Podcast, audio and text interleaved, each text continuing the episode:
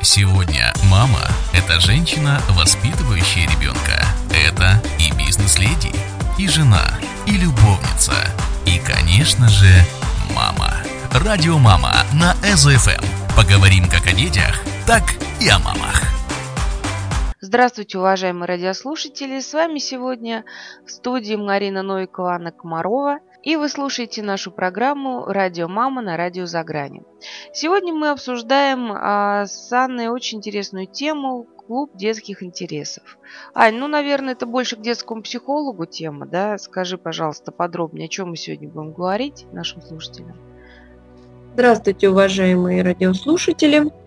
Сегодня... Давайте с вами обсудим такую интересную тему, как нужно ли дополнительное образование ребеночку или не нужно, да? А стоит ему ходить в какие-то дополнительные детские центры или то, что дается в детском саду, этого достаточно, прекрасно и замечательно. Это, наверное, вопрос каждой мамы, не только психолога, да? Понятно, тем более сейчас же у нас изменения в системе образования, да, и сады к школе прикрепляются. Да.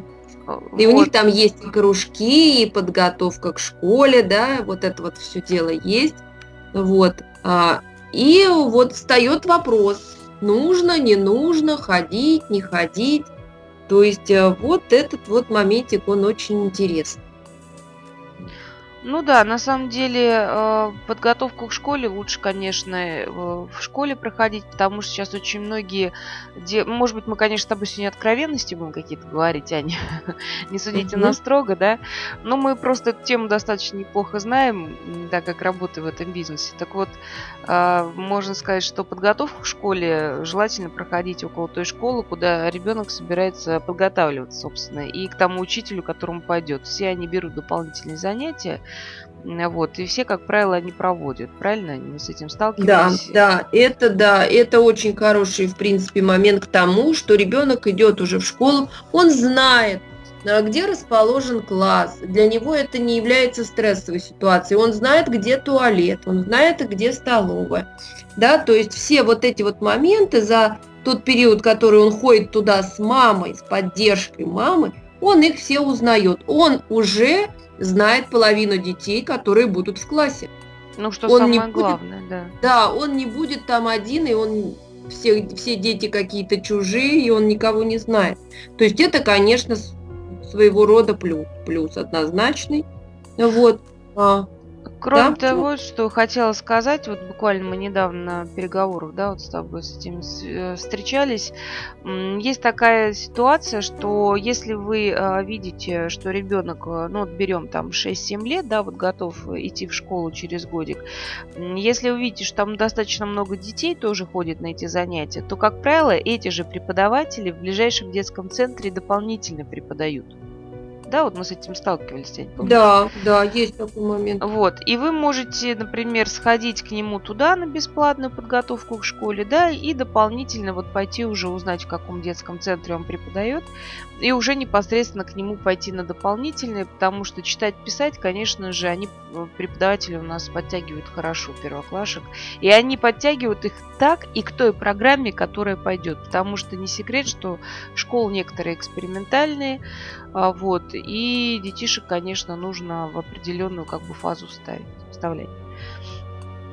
Да, есть такой момент. Если вы чувствуете, что ваш малыш не успевает за общим темпом работы всей группы, да, учитель что-то вам намекает, говорит, прям не стесняйтесь, прямо спрашивайте, а где еще вы, допустим, работаете, да, давайте мы к вам на индивидуальное походим. То есть ребенок в школе должен быть подтянут очень даже хорошо, потому что в первом классе темп большой, идут они очень быстро, работают. Сейчас и предметы введены, и английский у многих с первого класса, да, и то есть нагрузка идет очень хорошая, и физкультура 3 штуки, да, а на все остальное меньше времени, и они очень быстро идут по программе. Чтобы ребенок все успевал, конечно, надо его за этот год подтянуть очень хорошо. И здесь, конечно, давайте не забудем про то, что кроме интеллектуальных каких-то навыков у ребенка должны сформироваться как физические, так и психические качества, готовности к школе. Вот. Значит, что относится к психическим, психологическим, да, то есть мы проверяем внимание, мы проверяем логику мышления, память обязательно, да, то есть вот эти вот все моменты, они должны быть тоже на соответствующем хорошем уровне.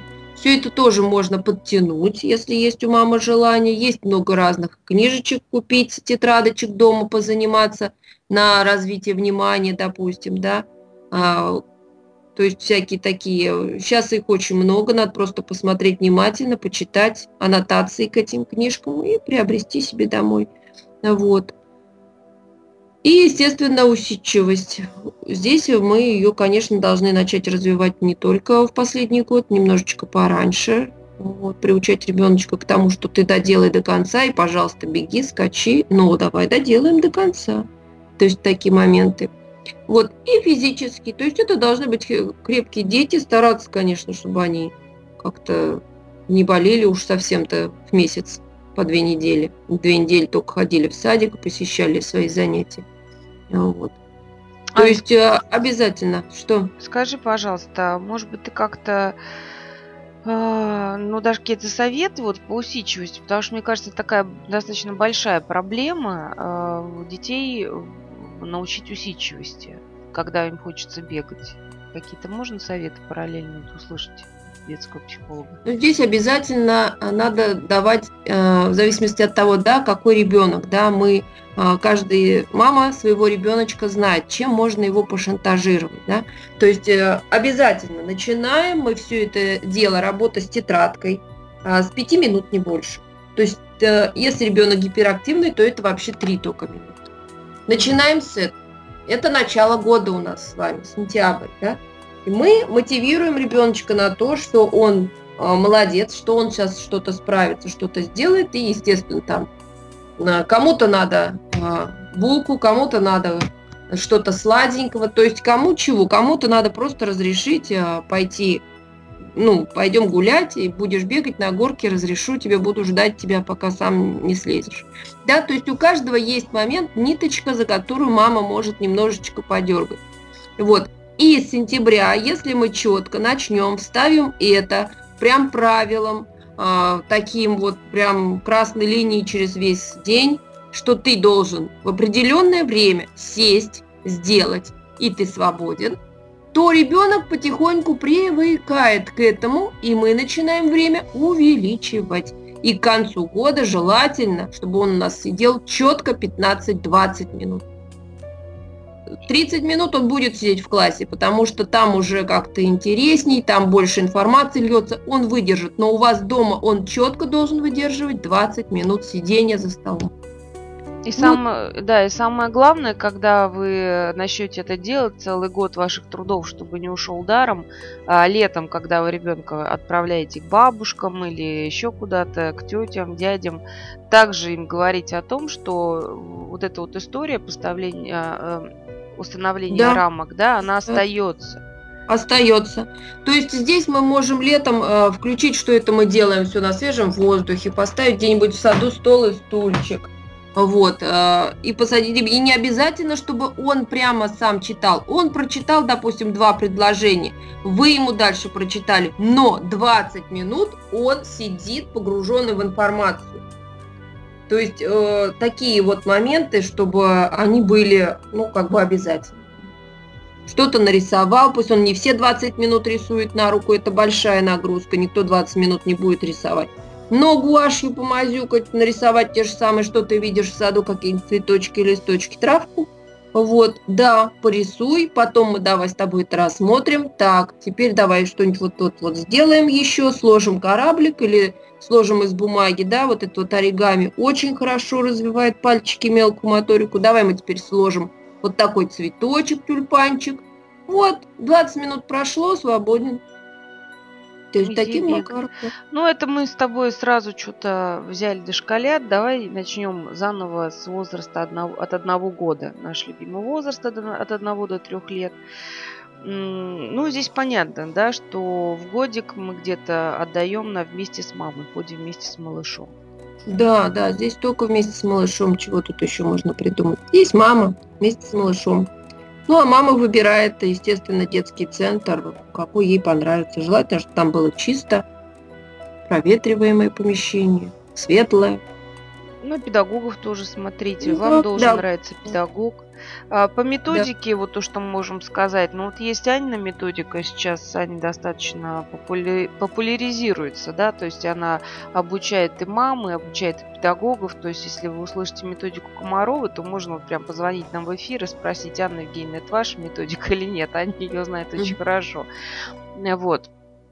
А если вы приходите и вам говорят, что вот мы занимаемся по методике Монтессори, например, это Аня сейчас пояснит, я думаю, да, Аня, побольше, то будьте аккуратнее, уточняйте вопросы, потому что много информации про Монтессори в интернете, но Монтессори нужно понимать, что оно для особенных детей созданное, оно должно быть адаптировано. Аня, расскажи про Монтессори чуть подробнее, пожалуйста. Да, действительно, Монтессори было создано, придумано Марией Монтессори для особенных детей. Вот. Смысл ее занятий был в том, что они исследовали, познавали мир как бы самостоятельно. Вот. Но в наше время немножечко все идет вперед, и просто предоставить малышу поползать по ковру и взять с полки то, что он хочет, мы это можем предоставить дома.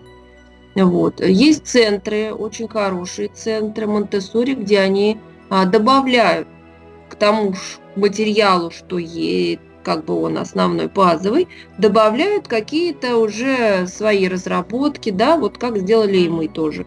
Вот, какие-то образовательные моменты. Ребенку не только предоставляется материал для работы, но и дается как бы такой глоточек свежего воздуха, над чем бы ему вот поработать, да, то есть для чего это, зачем это, как бы его исследования подкрепляются еще и небольшими образовательными моментами. Вот. То есть вот, и естественно, для таких детей маленьких очень желательно, чтобы была физкультура. То есть образовательный момент замечательно, творчество прекрасно и физкультура. То есть как вот правило, это все одно за одним идет, то есть выстраивается урок таким образом, что вы... Ну, у нас выстраивается урок, а в других центрах просто надо обратить на это внимание, как у них выстраивается урок, да? То есть есть там, нету там. Вот иногда делают между уроками, я знаю, то есть урок длится, допустим, час, и внутри урока делают сладкую паузу, какой-то там кофе-брейк, я не знаю. Вот, что-то такое делают. То есть тоже надо поинтересоваться, эти печенье есть, нужно оно, не нужно. То есть у меня это вопрос, конечно. Ну, у меня, кстати, тоже вопрос, потому что ребенок все равно настроен на работу.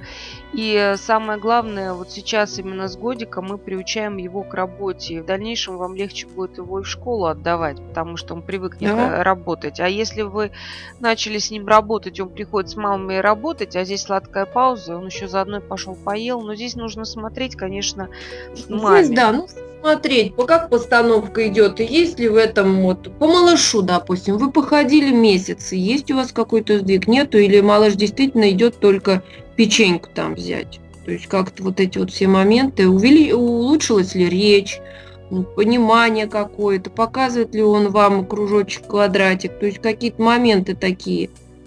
Если сдвигов в образовательном моменте нету, печеньку можно и дома поесть, я не знаю, конечно. Анна Евгеньевна у нас очень серьезно ко всему относится. Ань, давай дальше переходить. Вот в годик понятно, да? То есть, смотрите, мамочки, не ждите, пожалуйста, когда вашему ребенку, вот у нас были такие моменты, ребенку 2,5 года, 3, а мама приходит вместе с мамой, да? И мотивирует это тем, что он у нас маленький, у нас гиперактивность, или бог весь что там придумывает, ребенок абсолютно здоровый, показаний никаких нет. И говорит о том, что ребенку неинтересно. Когда, поймите одно, ребенку 2,5 года в группе с годовалыми интересно не будет. Ребенку 3 лет в группе с 2 годовалыми 2,4, 2,5 тоже уже интересно не будет. Потому что мы об этом уже говорили, да, что даже 2,5 года, 3 это расстояние как от Москвы до Владивостока. Да. Да.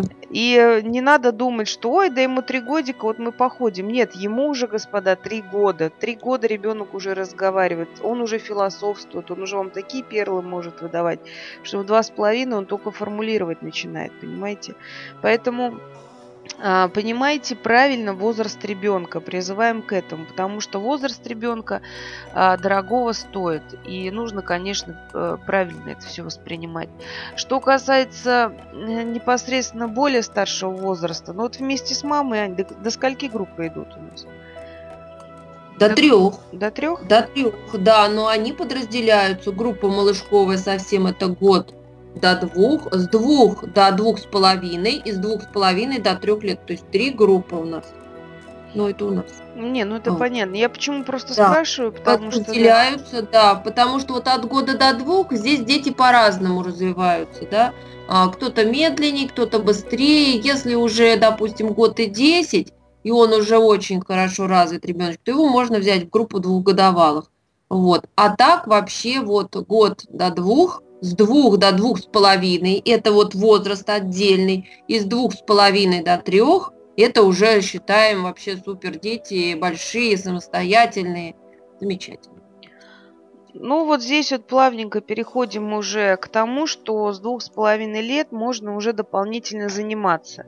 Ань, чем можно дополнительно заниматься ребенком вот с 2,5 лет, уже без мамы? Ну, да, они уже готовы становятся. 2,5 года, да, если у вас уже малыш более-менее такой самостоятельный, вы чувствуете это, то желательно начать его уже оставлять, чтобы он чувствовал к 3 годам вот этот вот кризис «я сам», чтобы плавненько к нему подойти. Лучше вот с этого возраста начать его потихонечку оставлять, чтобы он слушал педагога, чтобы он понимал, что мамы нету, он должен что-то делать сам. То есть какая-то вот эта вот доля ответственности перекладывается на малыша. В принципе, это хорошо. Чем можно заниматься? Рисованием. Рисованием как ладошками, да, есть во многих центрах, так и кисточкой. Ну, то есть рисовать. Здесь творчество в любых его проявлениях, оно все замечательно. Та же самая физкультура, да, если это отдельный какой-то есть кружочек, то вот физкультура очень хорошо тоже. Вот такие вот все моменты. Адаптационные группы к детскому саду уже, тоже вот их можно уже в этом возрасте ходить в них, не обязательно каждый день, да, 2-3 раза в неделю, но уже вот это вот все дело потихонечку начинать. Вот, кто увлекается английским, можно начать слушать уже и английский, пойти на язык. Не-не-не, я против. Вот здесь нет. Я против категорически. У нас была история с Анной Евгеньевной. Давай расскажем честно нашим радиослушателям. У меня дочка, она... Ну, во-первых, мы с ней разговаривали немножечко на английском, думали, что она будет билинговая, да, то есть двуязычный ребенок. В итоге в 2,5 года у меня ребенок радостно пошлепал на английский. И вот она, значит, шла на английский, учила английский в игровой форме, все нам очень нравилось. В итоге у нас логопед работал в центре, который говорил: да, мы психологи, но вот я против, вот не надо. Мы 2 психолога, значит, Анна Евгеньевна и я говорим: ты что, это же заполнение ячеек памяти, это же настолько правильная вообще ситуация. Ребенок, ему потом иностранные языки в принципе поудаваться легко.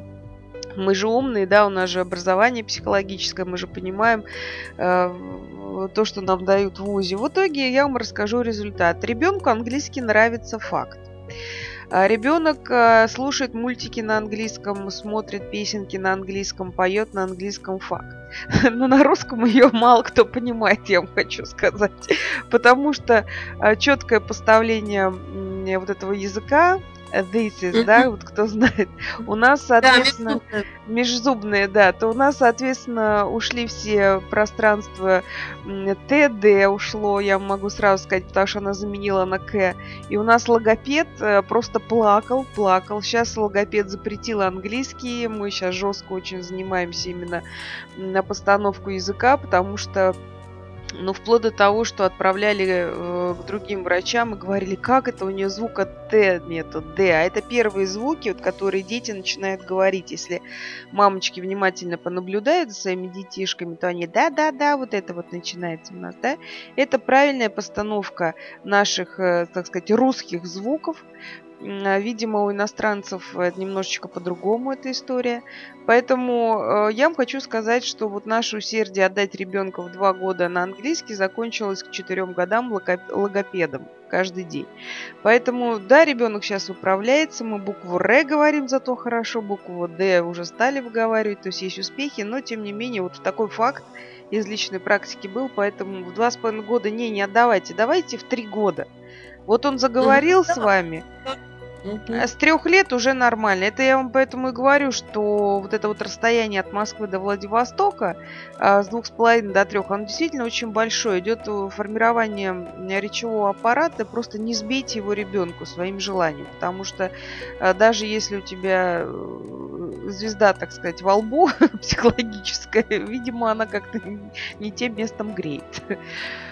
Вот. И еще хочу сказать, что у нас из практики, Аню, был немецкоговорящий билинговый ребенок, да? Да, ребенок, с которым мама разговаривала на немецком, говорила с детства, но у него первый родной немецкий. Да, да. И вот у него постановка очень хорошая звуков была. То есть очень хорошая звуков. Такую... Ну, и он сам такой четкий, да, там прям звуки-то какие. Да, поэтому, вы знаете, мы вам так можем сказать, что такую букву «Р» в 2 года мы не слышали ни у кого. Это правда. Вот, поэтому скажу так, по поводу тех семей, которые дети двуязычные. Во-первых, нужно понимать, что первый язык тогда не русский. Это вот из практики, потому что у нас с Египта были дети, у нас были дети наших национальностей, то есть это армяне были у нас. Кто у нас еще был? Нет, немцы у нас были. Англичане, грузины у нас были. То есть детишки из других семей, первые, которые не русские, вот у них и разговаривают в семье не на русском языке. Вот эти дети, они идут, как правило, да, с задержкой речевого аппарата с точки зрения формирования именно уже разговора, то есть разговаривают они чуть-чуть попозже, в 2,5 года не факт, что он у вас уже будут фразы какие-то выдавать, и это нормально, не надо ребенка мучить и бегать по каким-то врачам. А вот постановка звуков у них нормально. А если первый русский, а второй на него идет уже иностранный язык, то здесь идет проблематика. Вот у нас как-то такой опыт, да? Угу. Вот, это что касается иностранного языка в детском возрасте. Что у нас попозже уже в 3 года идет? В 3 года... Ань, давай еще, подожди, сейчас перебью тебя. Давай еще расскажем о том, что если вы отдаете в детский центр, то обращайте внимание на смену деятельности деток. То есть, вот, например, мы в своем центре столкнулись с тем, вот рассказываем все из практики, ничего не придумываем. Мы каждые 15-20 минут меняем деятельность детей. То есть, получается лепка, потом, например, танцы какие-то маленькие, потом рисование, потом у нас идут, например, какая-то прогулка вставлена, потом у нас еще что-то, сказка, например, какая-то идет, да, то есть художественное чтение и так далее. Да. То есть, каждые 15-20 минут и уроки поставлены таким образом, и педагоги готовы на это на все пойти и идут. Собственно, то, что детишки у нас постоянно находятся в деятельности, но она меняется. Таким образом, ребенок не устает, и таким образом у него больше, так сказать, навыков развивается, потому что здесь и с моторикой работаем, потом через 20 минут работаем там на зрение, где-то на внимание, на память и так далее. Вот это вот расписание нами, конечно, было выстраданное, да, мы сколько с тобой год страдали. Вот, но сейчас оно дает очень хорошие эффекты именно по адаптации к детскому саду, именно по развитию ребенка и научению его учиться. Вот, вы знаете, потому что наши детки с удовольствием потом ходят на на занятия в более старшем возрасте. Вот основная задача центра, который работает с детишками, и мамина задача заинтересовать ребенка от года до 3 лет таким образом, чтобы ему было и дальше интересно учиться самому уже.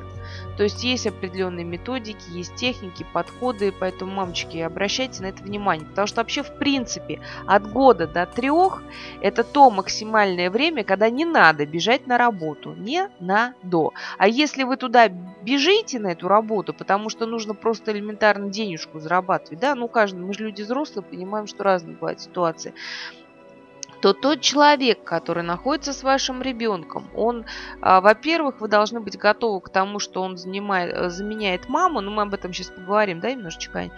Вот. Угу. А во-вторых, вы должны четкие давать инструкции, чем он должен заниматься с ребенком. То есть он не просто с ним мультики в планшете должен зависать, да, а действительно заниматься, ходить с ним, развивать его и так далее.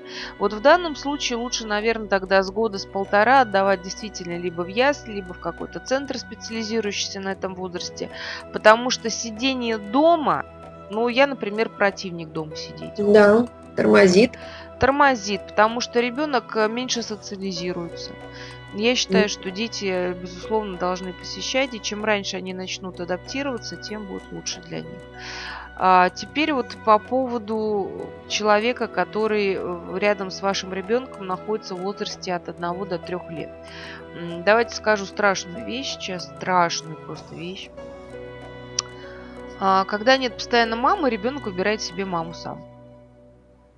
Вот если вы в месяц родили, через месяц, ну, родили, через месяц пошли на работу, приставили няню к ребенку, то будьте готовы к тому, что эта няня ему заменит маму, пока осознание роли матери не войдет в его, так сказать, сознание. Да? То есть, а это будет после 3 лет.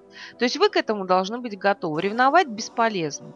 Говорить, почему у меня нет общего языка с ребенком в 3 года, бесполезно, сами виноваты. Менять ему нянь постоянно, вы ему психику просто вырвете, понимаете? Потому что некоторые умные мамы делают что? Ну, чтобы вот он не привыкал к няне, она у меня 3 месяца работает, я меняю. Ну, вы просто, мы вам сразу можем сказать, что можете записываться к нам на прием вместе с ребенком, начиная, наверное, с 4 лет. Сначала к Ане походите, потом в подростковом периоде начнете ко мне ходить. Потому что вы ему просто вырываете психику. У ребенка должна быть стабильность, у ребенка должно быть сформировано чувство безопасности, что мир его принимает, что мир безопасен. Ну да, конечно, есть определенные моменты безопасности, у нас будет вообще отдельная тема, да, мы будем разговаривать, смотрите по нашему расписанию. Но здесь в данном случае вы не имеете просто морального права мучить так психику ребенка. Просто пожалейте его. Мама у ребенка должна быть, она будет одна, и роль вас как матери никто не убирает. Но стабильность – это то, что вы должны дать, прежде всего, от 1 до 3 лет. И менять няню, и играть в игру с ребенком, как с куклой, не стоит. Это вот моя позиция взрослого психолога. Аня, скажи, пожалуйста. Да, я полностью поддерживаю, потому что все это потом выходит очень даже боком. Вот да. Что, давайте я вам немножечко расскажу вот сейчас из взрослой психологии. Буквально на секунду уйду в другую плоскость, а потом мы продолжим. Значит, смотрите, что такое нет чувства безопасности. Когда у нас нарушается чувство безопасности, у нас возникает чувство контроля. Как правило, таких людей видно, они пытаются все контролировать. То есть они очень тревожные сами по себе. Они пытаются контролировать мужа, детей, либо жен, да. Получается, некая такая ревность у нас возникает. Вот это все идет на самом деле отсюда. Со мной могут психологи спорить, не спорить, но вот исходя как бы из консультации клиентов, исходя из тех запросов, которые просто у меня опыт достаточно уже большой, приходят на взрослую консультацию, я могу сказать, что проблема у нас идет из детства. То есть, когда у нас вот это чувство безопасности правильно сформировано не было. Когда ребенок понимает, что ему проще контролировать. Когда он сам себе начинает рамки создавать. Не мама ему создает, а он сам себе их создает.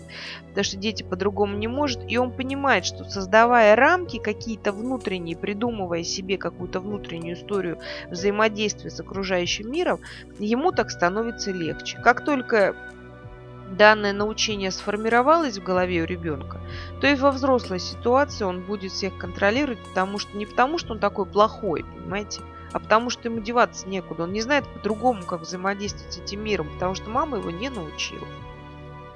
Поэтому еще раз обращаю ваше внимание, если вы играете в игрушки о том, что «поменяй няню», в игру под названием «Поменяй няню, найди лучшую», то я вам хочу сказать, лучшую няню от 1 до 3 – это та, которая любит вашего ребенка таким, как он есть. Потому что основная деятельность няни от 1 до 3 – это научить его элементарным правилам гигиены, следить за собой, ходить с ним по всяким развивашкам и просто его любить. То есть это функция мамы. Да, я согласна, что маме тяжело. Я согласна с тем, что мама должна в любом случае занимать себе головной мозг чем-то, чтобы не выносить мозг папе.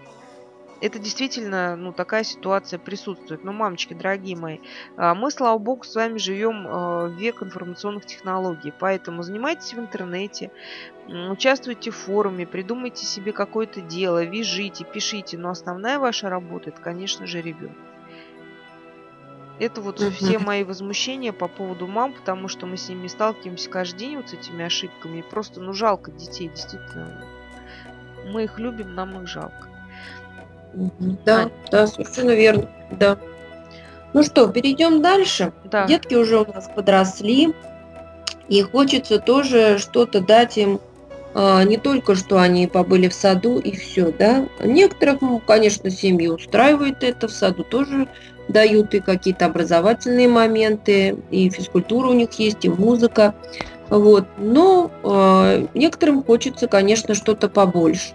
Кто-то в спорт хочет ребеночка целенаправленно отдать, кто-то на музыку, в музыкальную школу дополнительно начать ходить. То есть 4 года это все уже позволительно, уже ребенок может выдержать нагрузку, побыть в саду до 4-5 и пойти на дополнительные занятия 2-3 раза в неделю. Но не больше, конечно, каждый день до 8 вечера заниматься, это уже перегруз пойдет.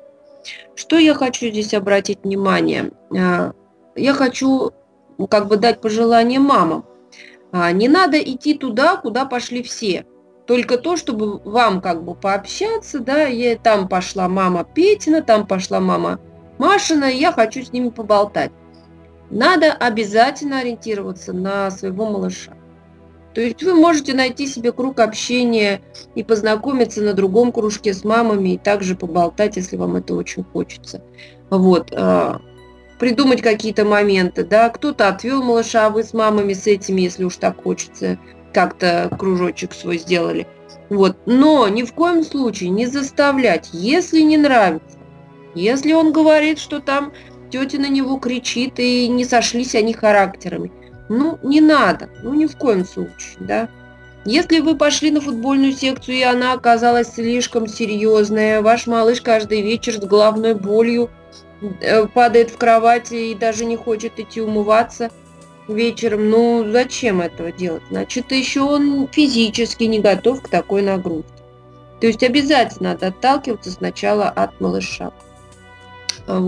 Иногда приходят ко мне мамы в 3 года и просят посмотреть, продиагностировать способности, не способности, а склонности, допустим, художественно-эстетические направления, или, может, математика, что-то еще, какие-то конструкторские способности, или в спорт отдать малыша. В 3 года диагностировать это рано. Это надо диагностировать что-нибудь лет в 5-6. Тогда здесь мы уже можем и полноценно, во-первых, речь уже развита, и есть какой-то у ребенка опыт, на который мы можем опереться, и он тогда по каким-то картинкам что-то подскажет мне, что ему больше интересно, чтобы он хотел заниматься чем, а чем нет, что у него лучше, какие задачи идут у него, когда я даю какое-то творческое задание, придумай, дорисуй, на воображение, или я даю четкое какое-то математическое задание, что он делает легче, проще, быстрее. Но никак не в 3 года. То есть с 3 до 4 это такой момент, когда ребенок набирает себе какой-то опыт, какую-то базу. Можете походить на любые абсолютно кружки, на что хотите. Единственное, что я бы здесь хотела отметить агрессивных детей, да. Вот такой бывает всплеск в 3 года, после кризиса 3 лет, как бы уже к 4 годам, а ребенок становится агрессивный. Вот, ну, мы откинем семейную ситуацию, да, все это дело, не будем углубляться в дебри.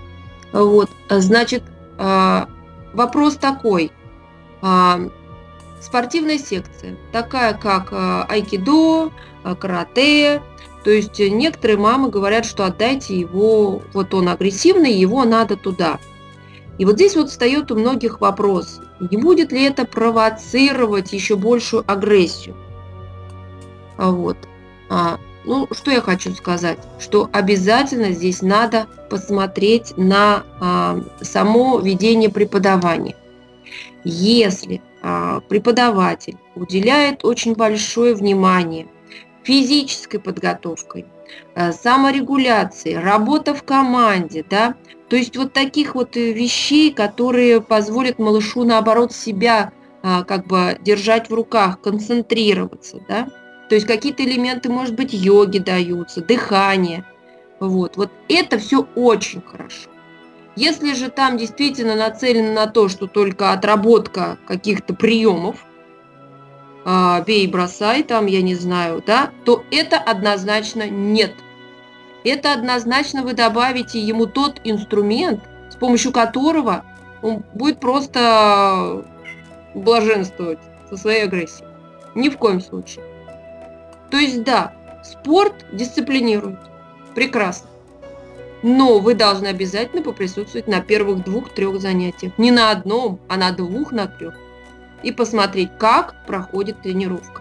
Если это хорошая пробежка, разминка, потом в команде там что-то мы делаем, то есть потом там что-то восстанавливаем дыхание, учит их дышать.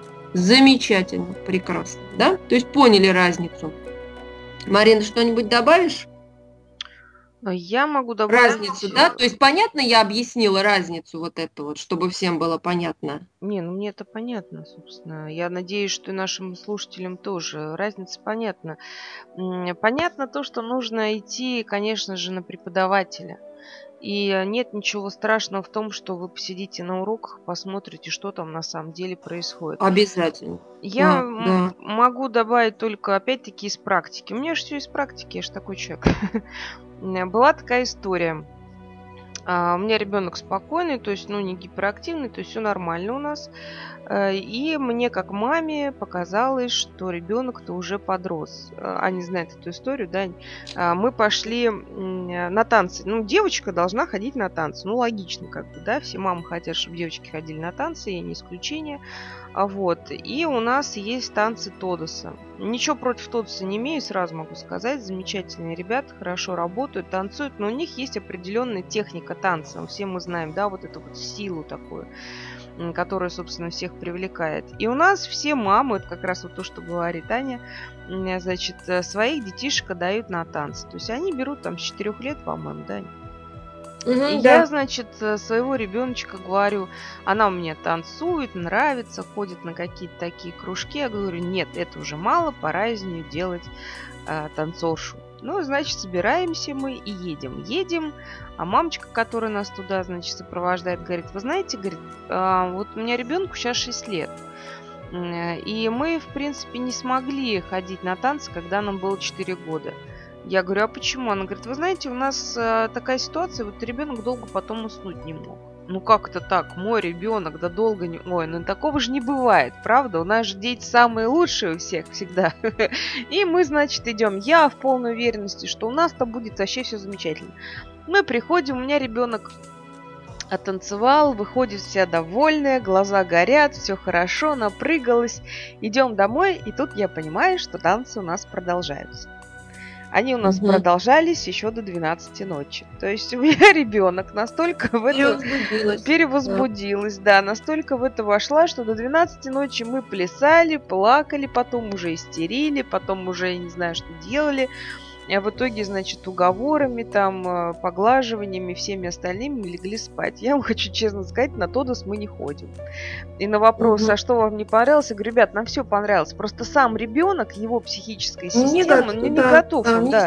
То есть, возможно, в 5 лет у нее это пойдет отлично, в 6 лет, возможно, пойдет на ура, да. Но сейчас, казалось бы, взрослый ребенок уже, казалось бы, выносит такие хорошие достаточно нагрузки, потому что она рисует, театральная студия, и там у нее съемки на канале Ютуба, да, вы ее можете видеть, когда она там рисует с преподавателями. То есть нагрузка у ребенка такая, достаточно хорошая.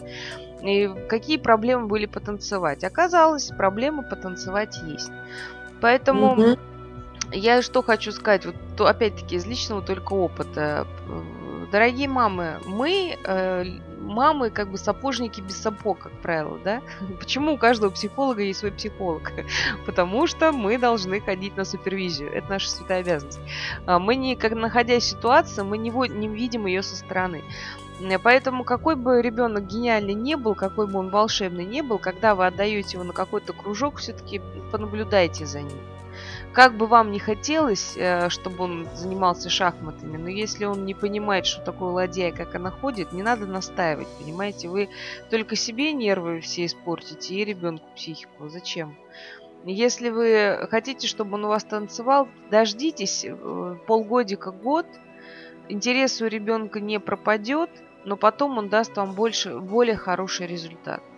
Если вы хотите его в музыкальную школу отдать, но видите, что он не может сидеть, ну, может быть, тоже его не стоит мучить, да, особенно. Может быть, его там в русские народные танцы отдать, где на балалайке играют, я не знаю. Фольклор. Народный, очень хорошо. Они там и двигаются, и танцуют, то есть это более... Да, смотрите под своего ребенка и на своего ребенка. И у меня такая же просьба, как у Анны Евгеньевны, нашего любимого детского психолога, о том, что все-таки, мама, я хочу и ему надо. Это совершенно разные вещи, понимаете?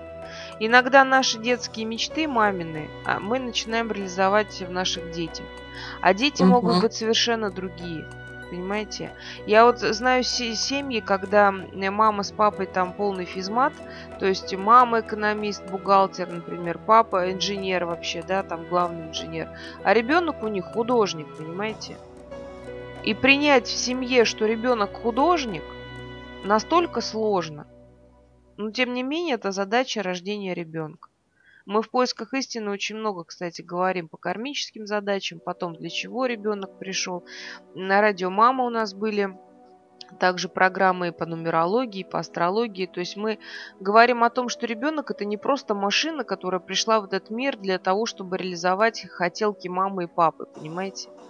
Ребенок – это тот сосуд, который дан нам на сохранение, и нам нужно его сохранить и наполнить, чтобы он дальше мог жить, мог творить и продолжать, собственно, род, а не наше желание. Если вы хотите рисовать, но вам в жизни не дали такой шанс, слушайте, ну идите и рисуйте.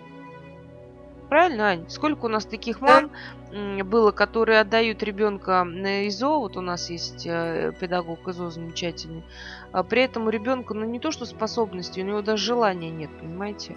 Да, желание даже. И ребенок там... Нет. Мы говорим маме о том, что, слушайте, ну нет у него желания, отдайте его вот на театральную студию у нас есть, например, да. А мама говорит, нет, он должен рисовать. Начинаем разбираться с мамой, а у мамы это мечта детства, понимаете, рисовать. Ну что вы думаете, в итоге мама сидит рисует, а ребенок пошел на театральную студию. Мы все-таки за детей с тобой, да? За детей. Поэтому здесь ситуация мамы. Иногда не путайте и не слушайте, вот я сейчас скажу крамольную мысль, бабушки, простите меня, бабушки, не слушайте бабушек, нянь, теть, дядь и всех, кто приближенный к ребенку, когда они начинают с вами разговаривать со слова «должен». Да, мы с этим встречались. Да. И еще есть такое слово в наши годы, а мы этим не занимались. Слушайте, дорогие мои, давайте так. Я вот сейчас вообще затрону вещь такую. Сейчас детский психолог со мной будет ругаться. Тема планшет. Значит, опять-таки из личной практики, дорогие мои. Я, как мама, прекрасно понимаю, что есть, ну и как психолог тоже, да, что есть понятие зависимости, созависимости и все остальное. Так вот, зависимость от планшета. Видя, как многие дети чуть ли не головой об стену бьются, дайте мне планшет, в свое время было принято решение. Мы купили самый дешевый планшет и положили его на видное место. И у моего ребенка планшет с года. Вот откровенно говорю, с года планшет. Ругайте меня, не знаю, что хотите, вот думайте. То есть мы с ней, я накачала туда всяких развивалок, таких вот логических игрушек, пирамидки, ну, то есть вот по возрасту. И у меня ребенок занимался, ну, минут там 5, 10, 15 в планшете. А что было дальше? Дальше я вам так могу сказать, что сейчас вот ей уже 4,5 года. Для нее планшет... Ну, хорошо, что он есть, его может не быть. То есть это не какая-то такая вещь, за которую надо бороться, а это такая вещь, которая просто присутствует, знаете, ну, я не знаю, там, ручка, фломастер.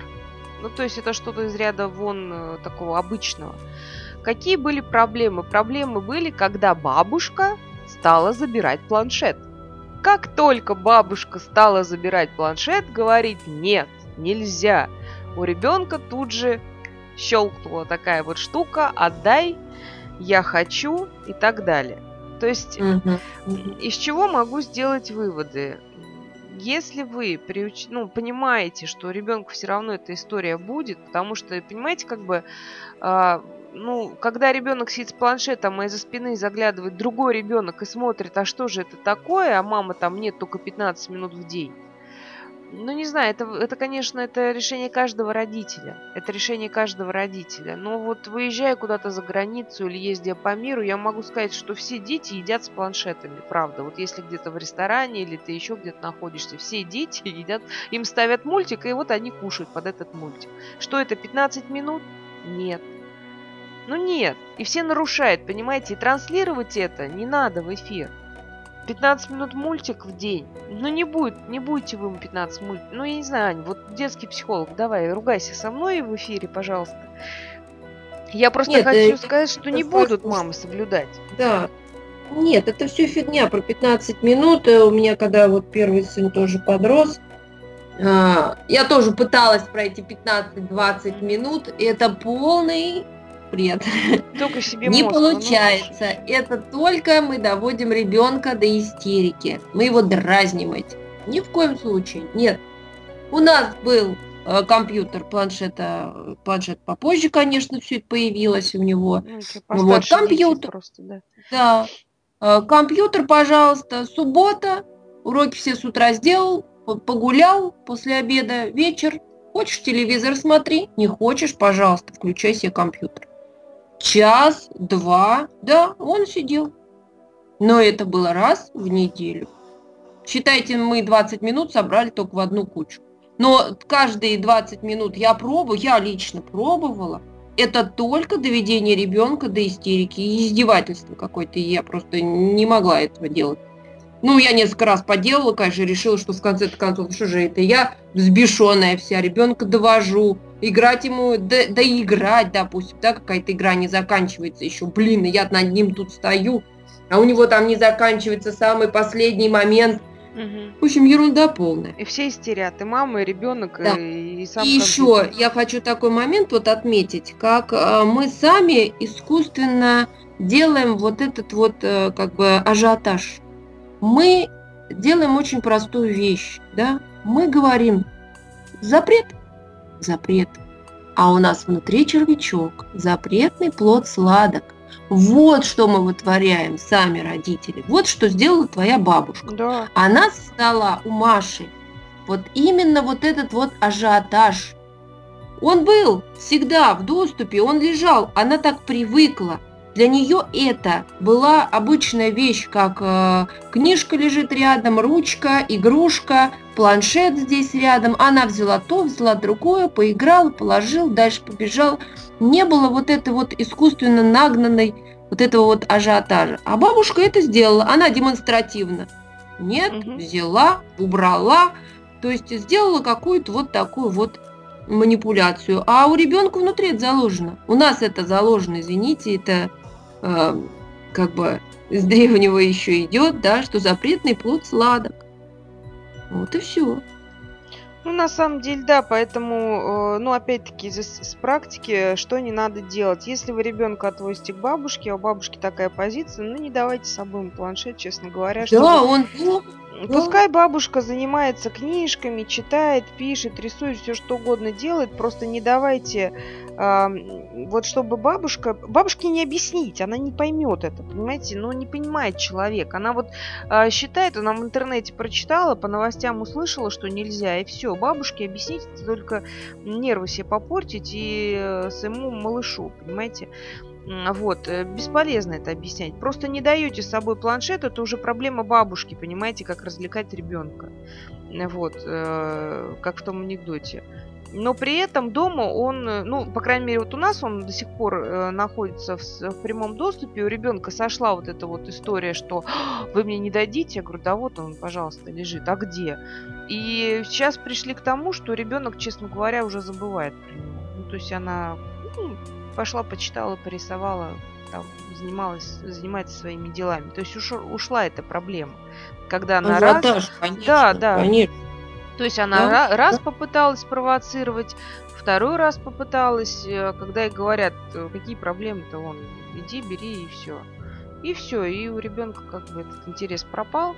Поэтому смотрите, дорогие мои, конечно, если мы говорим о зависимости уже, как вот подсадить ребенка на игру какую-то, ну, я не знаю, мне кажется... Ну, зависимость немножечко чуть попозже, да? Да, то есть здесь в детстве оно в любом случае нет такого большого доступа. Нет, ну, семьи, конечно, бывают разные, но в большинстве, да, в большинстве нет такого широкого доступа. Начинается все это со школы, когда говорят, что надо презентацию, надо это, надо, чтобы вам прям на собрании в первом классе скажут, чтобы ноутбук был у ребенка на столе, это неотъемлемая часть образования, и там какие-то присылаются тесты, тра-та-та, да, вот, то вот здесь, конечно, здесь уже это надо нам с тобой даже, Марина, отдельную тему взять и уже четко и подробно рассказывать, что есть договор, да, с ребенком, есть... уже какие-то вот такие вот моменты, ты делаешь домашние задания, только после домашнего задания мы там... И контроль, с тобой... конечно, да, контроль. И контроль обязательно. Вот это вот дело страшное, могу сказать, потому что у нас были обращения. Ну вот смотрите, Ань, сейчас 2 секунды давай на эту тему, чуть-чуть буквально, а потом мы как бы эту тему отдельно еще будем рассматривать. Смотрите, у нас были обращения, к нам в центр приходили мамочки с подозрением на зависимость ребенка на компьютерную, да, помнишь, у нас была такая история, не одна. Я вам скажу так, не всегда то, что мама думает, зависимость от компьютера, не всегда зависимость от компьютера. Иногда это внутренняя тревожность ребенка может быть, уход от реального мира, конфликты со сверстниками так могут проявляться. То есть он вам может не сказать, но если увидите, что он начал зависать в компьютере, обратите внимание, как он общается со сверстниками, особенно это в подростковый период. То есть если у него пошли какие-то проблемы, может быть, с девочками, может быть, с мальчиками, там, ну, разные, да, причины бывают, то вот уход от реальности может быть вызван неумением... правильного построения коммуникации, так скажем, да, то есть если у него есть какие-то проблемы. Проблемы в учебе могут быть, проблемы в семье могут так выражаться. То есть не всегда это именно компьютерная зависимость, то, чего мамы боятся. Иногда это немножечко другая история, поэтому здесь я, наверное, всех буду призывать обращаться к специалисту и не делать диагнозы самому. Вы не врачи, и не психологи, понимаете? Даже если у вас в семье есть психолог, все равно возьмите кого-то третьего, который... Ну, психологам нельзя своих смотреть. Я не знаю, может быть, я открою какой-то секрет, да? Вот, допустим, Аня не может меня посмотреть и провести со мной консультацию. Я не могу Ане провести консультацию, потому что мы в ситуации, мы будем зависеть от своего собственного мнения по отношению к другому человеку. Так и с ребенком со своим. То есть мы не видим полной картины, потому что мы находимся в ситуации. Соответственно, если у вас в семье есть психологи, бабушки, дедушки, найдите все равно какую-то третью сторону, потому что там будет свое мнение. У меня все, Ань, я все сказала, все, что хотела. по зависимости. Хорошо. Хорошо, ну что?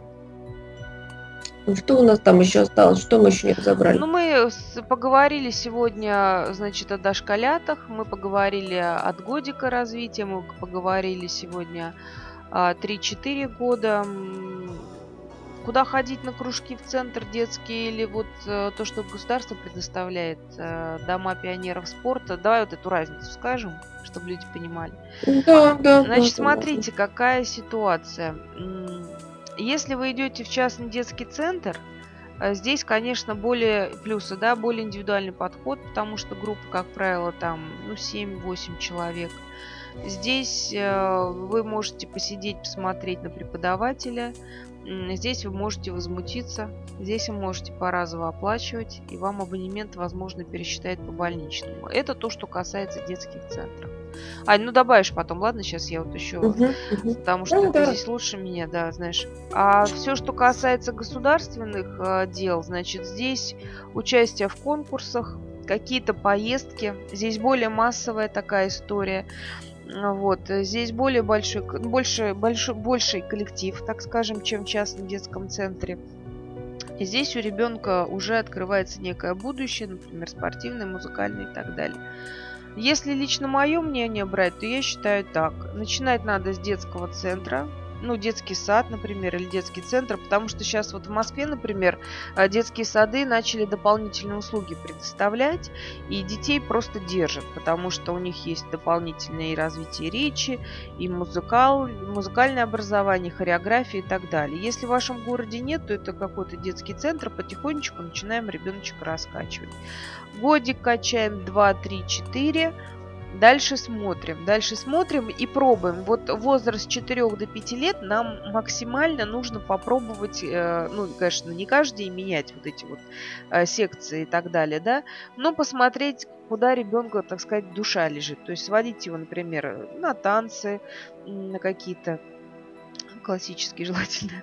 Вот, сводите его на театральную студию, потом, ну, там, не знаю, шахматы для малышей есть, футбол для малышей есть, на тоже там айкидо куда-то сводите. Посмотрите, что даже не то, что ребенку интересно, а куда вот он сам хотел бы пойти. Потому что дети этого возраста, понятно, что идут на преподавателя, но сама деятельность тоже их интересует. Но это мой субъективный взгляд.